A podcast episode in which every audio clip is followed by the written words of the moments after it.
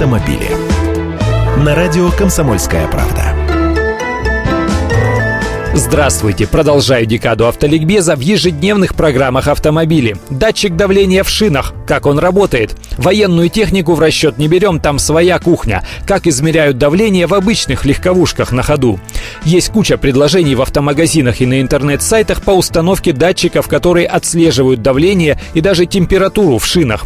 Если хотя бы один из параметров превысит допустимое значение, система подает сигнал. Это не только предотвращает аварийную ситуацию, но и поможет продлить срок эксплуатации шин. Это действительно беспроводные датчики с автономным питанием, которые имплантируются в шину, а в салоне стоит приборчик-приемник, который подает сигнал.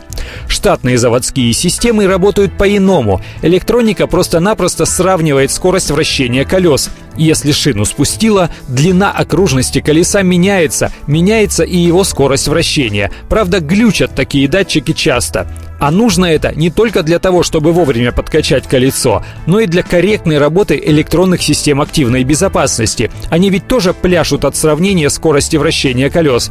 Если они накачаны неравномерно, значит и система будет работать некорректно, и машину может развернуть при торможении или в случае потери курсовой устойчивости. Помните бородатый анекдот про блондинку, которой накачали шины воздухом с клубничным ароматом? Теперь же на подкачке шин и вовсе можно экономить. На брендовых АЗС где-нибудь сбоку теперь нередко можно найти щиты с водой и воздухом. Там вы можете совершенно бесплатно подкачать колеса или помыть стекла и домерные знаки. Автомобили.